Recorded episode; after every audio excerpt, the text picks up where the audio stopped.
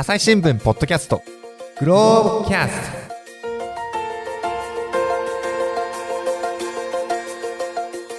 朝日新聞の木田光です、えー本日はグローブ編集部の大牟田徹さんとお届けします。よろしくお願いします。よろしくお願いします。はい、えー早速なんですけど、今日のテーマはどんなものですか？えーっと、お食卓に上る動物の話ということでですね、はいえー食卓に上る動物たちの福祉、アニマルウェルフェアということについてお話ししたいと思います。はい。こちらのグローブプラスというサイトで読めるのと、あと紙面でも紹介されてたんですけど、あの、はい本当に鶏のですね、元気そうなあの写真とかが、はいとってもカラフルで印象的な紙面になってましたよね。あありがとうございます。はい。で、あの今回あの、アニマルウェルフェアっていう言葉が記事の中で紹介されてたんですけど、まあ、はいなかなか私ちょっと聞き慣れなくてですね、はいこのあたり教えていただけますでしょうか？あのーアニマルウェルフェア、アニマルはもちろん動物ですね。はいそれからウェルフェアっていうのは、これは福祉と普通いうふうに訳されます。あのー厚生労働省なんかも、おウェルフェアあというのが、あのーつきますけれども、はいお動物福祉といっても、これもあまり馴染みがないのでですね、えーまあ、あの、紙面の中では、アニマルウェルフェアと、おそのまま英語を使ったような次第なんですね。はい。で、動物たちといっても本当に幅広いと思うんですけど、まあ、はい。これまでポッドキャストだと犬とか猫、あのはい。一緒にこう人々と生活する近い動物については、とうん。あの動物愛護とかの観点で取り上げたことがありましたけど、はい。この動物のあ愛護っていうのと福祉っていうのはまたちょっと違うんですかね？そうですね。あのおまあ、動物う愛護といったときには、やはり伴侶動物、最近はあの愛玩動物という方あよりもですね、あの伴侶動物という言い方あになってきてますけれども、まあ、そういった問題から、それからずっと、おまあ、実際の人間の役に立ついろんなその産業動物と言われるもの、それから、えー食用の動物、あるいはそのおさらに言えば動物実験とかですね。そういったところまで広く含んだ概念なんですけれども、はい。その中で一番ある意味究極的にですね、私たちが食べてしまうと、おあるいは食べるために飼っていると。そういう家畜のお福祉というのをどう考えたらいいんだろうかと。こういうことに焦点を絞ってですね、取材を進めたような次第です。うんで今回食卓に上る動物ということで、あの、いくつかの動物出てくるんですけど、ちょっとここで最初にあの音源を聞いてみていただこうと思います。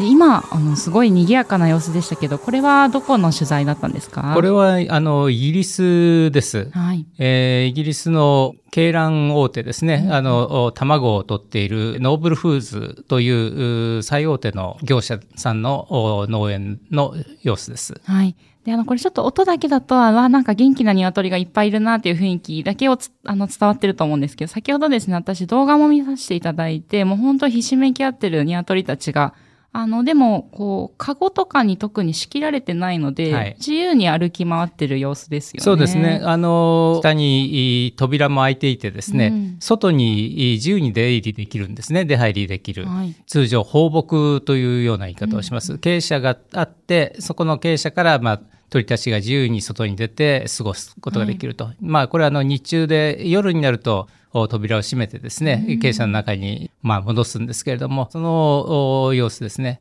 たまたまこの日はあの非常に日日差しが強くてですねうん、暑い何度ぐらいだったんですか、ね、そうですね。あの、30度に近かったんじゃないかと思います。あの、それでこの時はですね、鳥たち、あの、外に出たがらなくて、あ暑すぎて。はい、暑すぎてですね、あの、これは本当に、鳥というのは、あの、お日差しが強い時には出ないんだそうです。で、あの、一渡りとも外に出ていなくてですね、あの、お思っていた写真が撮れなくて、ちょっと、お困ってしまったんですけども。なるほど。確かはい放牧っていうと、こう、なんか野原にもう駆け回ってるみたいな印象ですけど、はいまあその日は暑かったので、ですねはい傾斜内で、ええまあでも思い思いに過ごしてますよね。そうですね。まさにあの、ある意味、その鳥たち、あるいは動物たちがですね、自分たちの思うように過ごすことができる。それがあの一つのアニマルウェルフェアの考え方なんですね。はい。まあ、ただ、ちょっと日本ではそれがまだ一般的ではないとはい。いう話なんですよね。そうですね。日本の場合には、鶏卵、卵を産むう鶏のですね、9割以上は今、あの、バタリーケージといって、狭いカゴというかですね、えーあの、囲いの中で飼われていると。ういうことで、このバタリーケージを EU、欧州連合などは禁止をしてますし、うん、それからイギリスでも業者の間でですね、えー、バタリーケージはやめようと、うん、2025年までにやめようというふうな申し合わせをしたりとかですね、そういうふうに世界的にはなってきているんですね。うんこのバタリーケージっていうのが、あの、ちょっとこう想像がつきづらいんですけど、どういうもの、どういう狭さというふうに説明したらよいですか、ね、そうですね。大体あの、1話あたりの面積が B4 半のあの、紙1枚というふうに、あるいはそれよりも狭いというふうに考えていただいたらいいんですね。なるほど。今の、実はこのレジュメを手に持ちながら収録してるんですけど、これは A4 なので、まあ、さらにこれより小さいところに、鶏1羽がそうです囲われてるという状態ですね。はい、もう身動きがなかなか取りづらいですね。そうですね。あの身動き取れないんだけれども、それがある意味その人間側にとってみるとですね、まあ扱いやすいというか、うまあそういう管理を管理がしやすいということで、その広く、えー、1960年代ぐらいからですね、非常に世界的に広くそのバッタリー刑事というのが使われたんですね。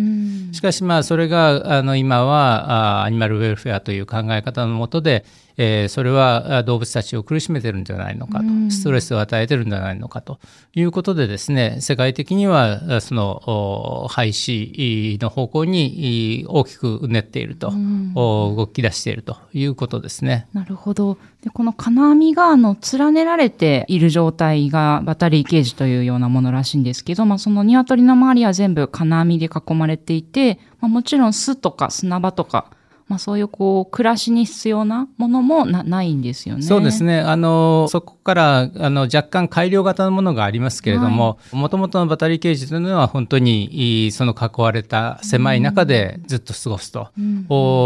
ん、いうことになります。まあ、ただその卵が転がりやすいようにケージがまあ傾斜していることが多いそうで、まあ、そういうふうにこう卵を取るという人間の目的にとってはまあ便利といえばそうなんですけど、まあ、ただ鶏たちが安心して暮らせてるかというと、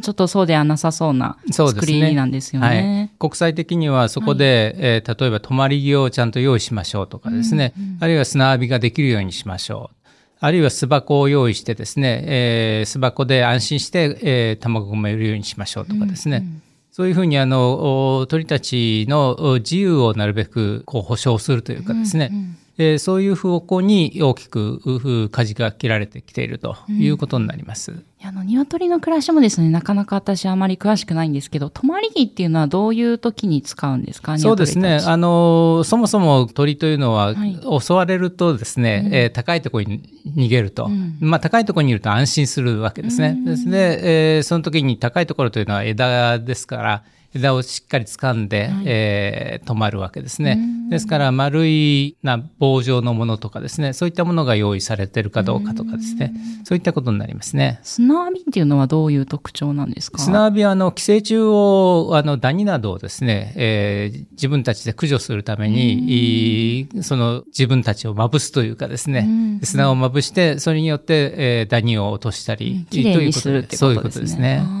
なるほど。だからまあそういうものがあある方が快適に暮らせるっていうことなんですね。そうですね。はい。で、まあ日本はこうした状況なんですけど、あ、で、もう一個ですね、ちょっと数字を紹介しようと思うんですけども、まあ、鶏の数がですね、日本にどれぐらいあるかっていう、あの、数え方多分いろいろあるんですけど、まあ、今お話にあった卵を産む鶏っていうのが、えっ、ー、と、最新の農林水産省の数だと1億3000万羽弱が暮らしていると。はい。で、あの、人口とどちらが多いってお知りですか？あの、日本の人口と鶏この卵を産む鶏、どちらが多いと思われます？今ので言うと、あの、卵を産む鶏の方が多いということなんですよね。そうなんです、そうなんです。あの、人口が1億2400万人ほどなので、まあ、日本に暮らす人口よりも卵を産む鶏の方が今多いという、まあ、そのぐらい実は、あの、身近な存在なんですけど、まあ、なかなか私なんかは、これまでちょっと記事を読むまで知らなかったことが多いなと思うんですけども、で、まあそもそもですね、このアニマルウェルフェアっていうのが日本で着目されてきたきっかけっていうのがあるんですよね。そうですね。あの、大きなきっかけになったのは、実は皮肉なことに汚職事件ですね。はい、えー、鶏卵汚職と言われたものです。うん、それこそ、元自民党の衆議院議員で、えー、農林水産大臣を務めてた、あ吉川貴盛被告がですね、はい、実際大臣室でなどでですね、500万円ほど収賄、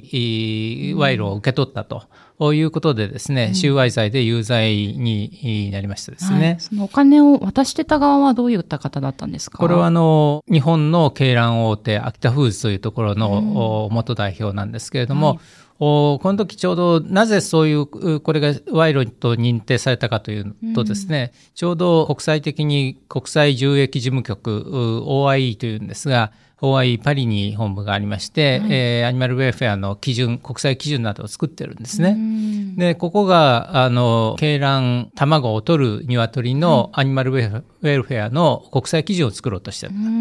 でその時にまさにバタリーケージをやめましょうとかですね、あるいは泊まり木を用意しましょう。あるいは砂浴びができるようにしましょう。巣箱を用意しましょうと。いうふうなことをですね、国際基準に盛り込むかどうかと。いうことで議論になってたんですね。はい、で、この時に日本はあこの秋田フーズなどの陳情もあってですね、うんうん、実際にそれに反対をしたとあなんか国際機関はこの鳥のために巣箱を用意したりとかあのそういうふうに流れにしていきたかったんだけどもそれに反対してほしいそうですね。あの、うん、これはあの採卵系その鶏だけではなくてですね、はい、えー、牛だとか豚だとかいろんなあのアニマルウェル今まで基準を作ってきてるんですね。はい、えー、まあ、その中で、えー、最も難航していたのがこの採卵系、えー、卵を取る鶏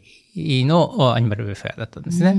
で、それをいよいよまとめるかどうかとい。うことの最終段階のところで、日本は強硬にある意味反対をしたと。はい。あの農水省はその後の調査で、いや、これはあの収賄事件とはですね、それとその日本の態度には、これは政策的にそれで影響を受けたことはないんだというふうな報告書をまとめましたけれども、はい実際にはしかし、まあ、そうやって反対をしてですね、えーまあ、この国際基準はいまだに日の目を見ていないという状態なんですね。いやこの記事にもありますけど吉川元農水省が大臣に就いた2018年、まあ、これがちょうどその国際機関がアニマルウェルフェアのこう飼育基準の案をまとめたりしていた時期だそうで、ね。まあ、まさにその時期が重なってこの収賄事件もあったっていうことなんですよね。はい、いやーなんか鶏についてはその議論が難航したってお話もありましたけど、はいまあ、なぜこんなになかなか進みづらいんでしょうかね。まあ、あの、これは、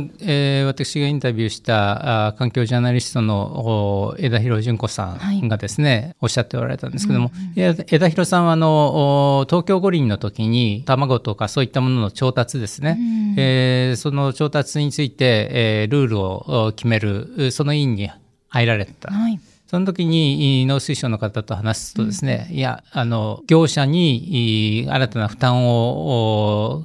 押し付けるというか、新たな負担になるようなことはですね、決められないんだというふうなことを農水省の方が言っておられたということなんですね。なるほど。まあ確かにその今あるこう、施設を取り替えないとできない対策が多いんでしょうから、まあ、その辺もわかりますけれども、まあ、ただですね、その、えっ、ー、と、大牟田さんが今回取材したイギリスでは、段階的にどんどん進んできたっていう状況はあるんですよね。そうですね。まあ、イギリス、あるいは、このアニマルウェルフェアの話、議論では、やはりイギリスだとか、あるいは、うん、あえー、欧州連合 EU ですね、うん、えー、この動きというのが非常に大きく影響してますですね。うん、EU などの場合には、あもちろん、その、段階的に禁止をしていく。ただし、その、すぐに禁止って言っても、それは大変なので、はい、えー、猶予期間を置くし、それからその間に、ちゃんとしたあアニマルウェルフェアををちゃんとした業者に対しては補助金を出すとかですね、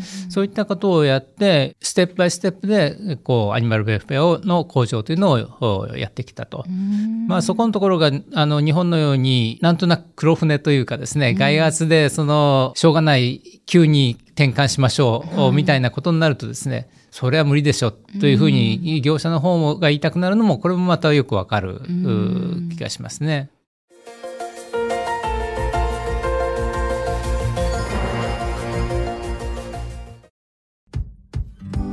難しいニュースもポッドキャストで解説を聞くとちょっと理解できるかも。朝日新聞デジタルのコメントプラスって知ってる？テレビでおなじみのコメンテーターや記者が記事の背景やその先について投稿しているよもっと深くもっとつながる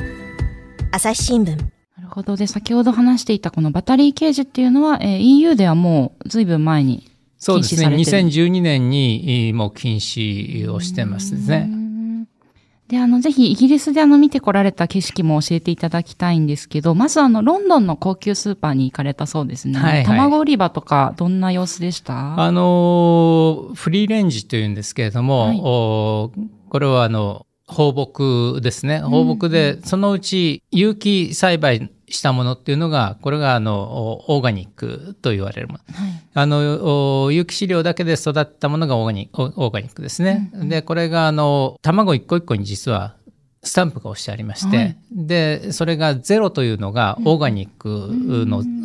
を表すものなんですね。はい。で、1というのがフリーレンジ。これは、あの、有機ではないけれども、有機飼料ではないけれども、放牧して、えー放し飼いで育った卵ですよと。はいそれから2が、これはあの、エビアリーというんですけれども、鶏舎の中で、そこの中で自由に過ごさせると。外には出ないけども、まあ、鶏舎の中では自由に過ごせると。ケージなしということですね。で、えー3が、あの、ケージありというところなんですけれども、高級スーパーの場合ですと、もう、たくさん、その、お棚を占めているのはオーガニックでして、えー有機のゼロのものですね。はいそれから、あの、放牧、フリーレンジのお1のものがあーあると。うんで、それ以外のものは、まあ、高級スーパーだとないと。ないんですか？はい。へえ。いや、なので、まあ、0、1、2、3っていう4つの数字ありますけど、はいまあ、0に、えっと、数字が少ないほど鶏に優しいと言っていいんですかね。そうですね。はい。でも日本は先ほどのお話だと9割以上が多分3ということになりますかそうですね。3で、しかも、おバタリーケージ。あの、イギリスの場合には、バタリーケージではなくてですね、エンリッチトケージといって、あの、お泊まり木が用意されていたりとか、まあ少しこう、ある程度の自由が効いたりとかですね、そういうふうなものに変わってきてるんですね。じゃあまあ同じケージという言葉でも意味するところが違うというそうことですね。ですね。はい。で、まあ3がなないっていうのは結構びっくりでしたけど、まあ高級スーパー、一般のスーパーではどうなんでしょうね。あの、大手のスーパーはもうすでにですね、基本的にはもう、おケージのものは扱わないというふうになってきているんだそうです。えー、大体、なんていうんですかね、あの、たくさんのものを扱う。例えば、あの、レストランとかですね、あるいはその小規模な、あの、系列外のスーパー、小売店などですと、酸を扱って安、安さを売り物にするというところがのまだ残ってはいるんですけれども、基本的に大手のスーパーはですね、もううちではあケージのものは扱いませんというようなことでですね、えーほぼ足並みが揃っていて、えーですから一般の人たちが買うのも、お平まあ、日本でいうところの平飼いとかですね、はいえーそういったものになってくる、あるいはオオーガニックですね、ということになってくるということですね。平飼いっていうのは放牧とほぼ同じ意味でそうですね。あの、日本の場合に平飼いと言っているのはですね、先ほどのおエビアリーといって、えー傾斜の中で、えー自由に過ごすというものも含まれています。うんうんうん。いや、平飼い、あちょっとお話ずれちゃいますけど、先日ですね、私お休みの時に栃木の馬東温泉に行ってきたんですけど、まあ、そこでまさにその平飼いの鶏の卵を新鮮し、あの使用してますってことで朝ごはんの時にあの書かれていて、あ、平飼いっていう文字も掲示するところも日本でもあるんだなと思いながらだったんですけど、なるほど。まあそういう育てられ方をしてるということなんですね。そうですね。あの、日本の場合、ようやく平飼いというのがですね、少しこう、えー認識されるようになってきて、で、スーパーなどでも平飼い卵ですということで、一部売り出されてますね。ただまだ、あの、先ほど言いましたように、9割方、ああの、バタリーケージですので、えーまだまだそこのところが少ない。えーそこが選択肢が、あの、おきちんと明示されてですね、はい。えーこちこちら平飼いです、こちらバタリーです。っていうようなことがですね、こう、分かるようになってくると、一気に変わってくる可能性はありますね。イギリスの場合も、うそんなに前から、その今のような状状態だったわけではなくて、はい。この10年ぐらいで逆転をしたと。おそれまではやはり刑事外のものが多かったわけですね。で、それが、えー逆転して、今は、あー放牧が中心になっているということなんですね。ちょっとあのマニアックなお話になっちゃうかもしれないんですけど、エイビアリーっていうのもちょっと説明お願いしてもよろしいですか？どういうシステムと言えばいいんでしょうか？はい。あの、エイビアリーというのはですね、通常はあの、お経営者の中でだけ、はいえーあの、買われると。うん。で、それで経営者の中あーなんだけれども、いわゆる掲示はなくてで、うん。えーそこに、い例えば泊まり木が用意されてる。はいそれから、あの、えー砂浴びもできる。うんそれから、その、お巣箱もあってですね、巣箱の中でも卵、で卵を産むことができると。おいうふうになっているものですね。なるほど。じゃあ、まあ、経営者の中にいろんなこう生活の場所がバラバラにあるっていうそういう感じなんですかね。ことですね。その中を自由にい鳥たちが動くことができるということですね。うんうんまあこれはなんか埼玉の、これもあのグローブの記事でありましたけど、埼玉のナチュラファームっていうところで、アジアで初めてこのエイビアリーを導入したということで、はい。まあ、段階的にこの鳥たちのこう過ごしやすさを考えるときに、まあ、こういった手法もあるということですね。そうですね。やはりそうすると、しかし、その、おバタリーケージに比べると、お中和あたりのお面積が広くいるとかですね、うん。あるいはその、お卵を、お場合によると、あの、巣箱以外のところでも産んじゃうことがあるので、うん。そのあたりの管理とかですね、そのあたりで、その、えーどうしても費用が少し高くついてしまうと。いうようなことがあるので、えーその、そこのところは、どれだけの需要があるかということと、それから、その、おコストダウンどういうふうにしてやっていくかと。いうふうなことのですね、せめぎ合いになってくるのかなというふうに思いますね。このスーパーで並んでたものの値段っていうのはどんなものだったんでしょうか？そうですね。えっ、と、やはり、あの、お申し上げましたように、オーガニックと、おそれからフリーレンジしかありませんので、うんえーそうすると、あの、ケージ外のものとですね、うんそこでは直接は区別、あ確かに比べられないね。比べられないんですねうんうん実際にないわけですから。うんで、そうすると、おまあ、あの、おそれなりに高いいくはなってるんだと思いますけれども、それがどれぐらい高いかっていうのは、うんパッとはわからないようなことになってますねなる。ほど。で、あの、農場の方にも行かれたそうですけど、はい。鶏たちの様子いかがでしたか？そうですね。あの、これはあの、大変、ある意味、なんというんですかね、その、お感動的というか、うん。あーエエビアリーの中に入ってですね、えー案内をしてもらったんですけども、はい。お鳥たち全然逃げないんですね。これはあの、おナチュラファームのお方などがですね、えーおっしゃっておられたのでは、やはりその、おそういう鶏っていうのは見たことなかったと。かつてそういう、はですね。そういうっていうのは、あの、人懐っこい、逃げないってこと？逃げていかない。つまり、鳥たちにとってみるとですね、えーストレスが溜まるような、その、ケージ外のお鳥たちっていうのは、その人が来るとですね、非常に警戒したり、うん非常にストレスになる。ところが、全然そうではなくて、そのお鳥本来の好奇心とかですね、なんかそんな感じでむしろ寄ってきたりとかですへね、ーそんな感じなんですねあ、じゃ。あ、大牟田さんにも近寄ってきたりしました。へえ。全然そこのところはあの、お何も怖がることない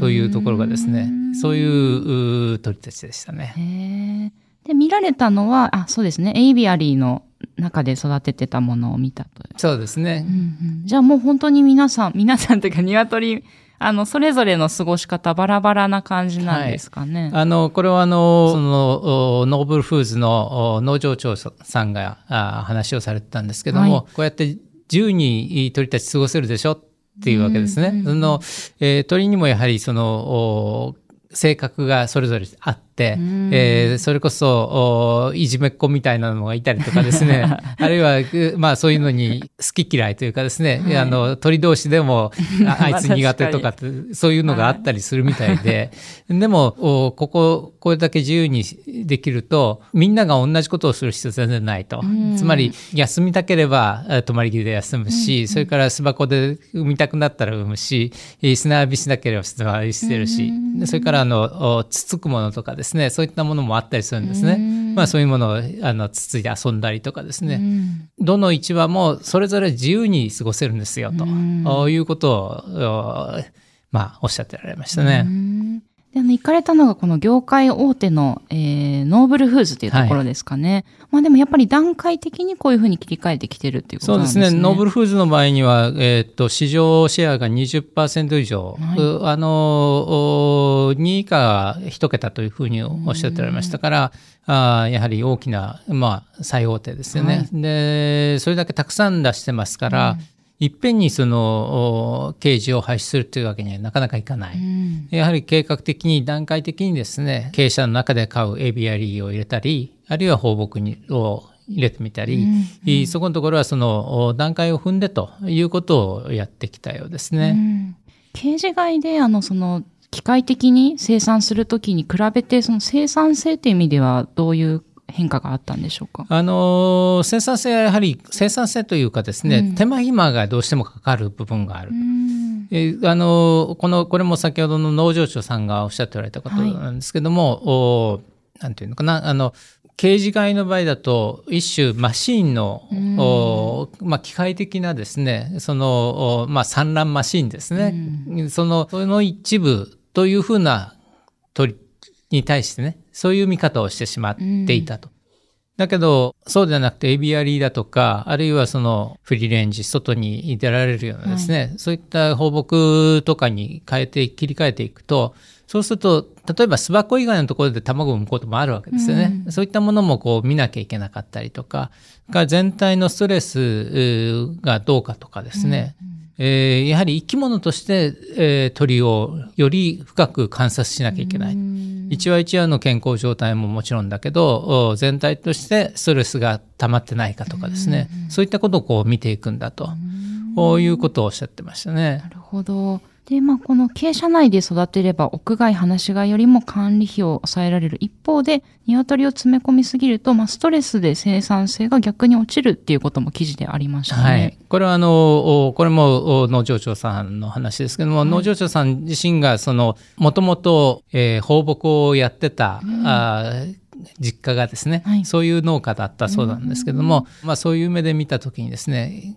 あの、アメリカは失敗したんだよと。うん。いうわけですね。アメリカの場合には、刑事外をやめて、はい。それで、えーそれを、お刑事外をやめてというか、刑事外を少し、えー改良したような形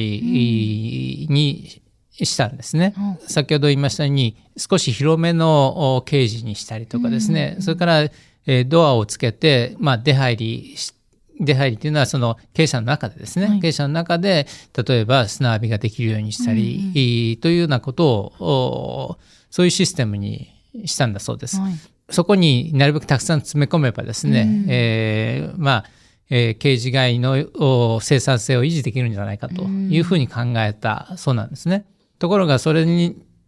で、実際に起きたことは何かっていうと、はい。お非常にその詰め込むことによって鳥のストレスがかえってあ上がってしまったりうん、あるいはその自分が出たい時に出られないとかうん、それ結局あのドアをお開け閉めするのは人間が開け閉めするわけですから、そうするとおストレスがかえって溜まってしまってですね、自由にならないということで、その鳥同士がこう、つつき合ってしまう。それで、その傷が元で死んでしまったりとかですね。えーそれからそのお卵を産む産んだ卵の質が悪くなるとかですね、そういった形で、えー生産性むしろ下がってしまったと。だからそれこそアメリカは大失敗したんだよっていうようなことをおっしゃってられましたね。なるほど。いや、なかなかこう一筋縄ではいかないんだなってことが伝わってくるんですけど、まあ、さらに豚や牛も、えっ、と、イギリスでは取材されたんですよえね。あの牛はちょっと取材間に合わなかったんですけども、あ,、のお豚はですねやはり有機放牧というのが非常に増えていて、うんでそのお様子を取材に行きました。うん。豚はどういう状況で育てられてたんですか？はい、あのおアニマルウェルフェア上のことで言うと、はい。お一番豚で問題視されたのは妊娠ストールというものなんですが、うん。あー妊娠期間、豚の妊娠期間って大体4ヶ月ぐらいあるんです。その4ヶ月間ですね、えーまあ、受精させてから、人工授精させてから、その後、向きも変えられない、狭い囲いの中でですね、母豚をずっとそのまま育てると、うんいうことを今までやってきたんですね。で、日本も大体9割ぐらい、やはりその妊娠ストールというのが使われていると。そういったものを、おまあ、OI などはずっとそのの妊娠ストールで育てることはあんまりよろしくないと。うんお EU などはもうすでに妊娠ストールをずっと使うことは禁止をしているとはいいうような状態なんですね。んで、えっ、と、イギリスではこういう妊娠ストールっていうのも減ってきて、あ、というか禁止ですかね。あの、妊娠ストール自体はまだ、えっ、と、おイギリスの場合には残っているようです。しかし、実際にし、えー取材をさせてもらったところは、もう全く外で放牧をしていてとう。んお豚はの、その鼻を、鼻でその地面を掘るというかですね、そういう習性があるんですね。はい。で、そういった習性を生かす、うーそういうことが、その有機放牧ではできると。うん、で、それをおさせない、まあ、集約型の恒常的なす畜産ですとね、豚がやはりこうストレスが溜まってしまって、自分がやりたいことができない、ということでですね、で、他の豚の尻尾を噛んでしまったりとかですね、えーまあそういうことで傷つけてしまって、それがまた病気につながったりしてしまう。と。いうことで、その、お豚のお前歯、あるいは剣歯をこう削ったり切ったりしてしまったりとかですね、あるいはその、お尻尾の方を噛まれないようにも、お短く切ってしまうと。いうようなことがこう、えずっと行われてきたと。うん。まあそういったものを、おそういうことをしないようにするのが、まあ有機放牧ということになりますですね。朝日新聞ポッドキャスト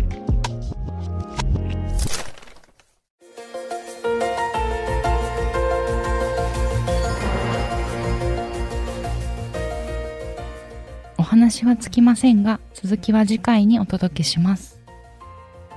はい、えー本日は大牟田徹さんと、えー食卓に上る動物のお話を届けてきました。でこちらの記事は、えーグローブプラスというサイトで読めるんですよね。はい、そうです。ぜひ、いろいろ詳しく読んでいただけると嬉しいなというふうに思います。はい。ぜひこちらリンクの方を概要欄に貼っておきますので、ぜひ、えーリンクへ飛んで、こちら全部無料で読めますので、えーお読みいただけたらと思います。ありがとうございました。ありがとうございまました。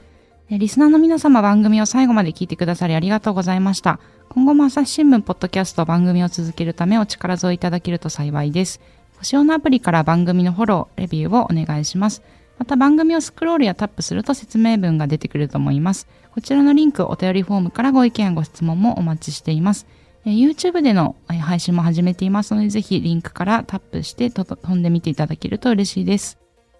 朝日新聞の木田光がお届けしました。それではまたお会いしましょう。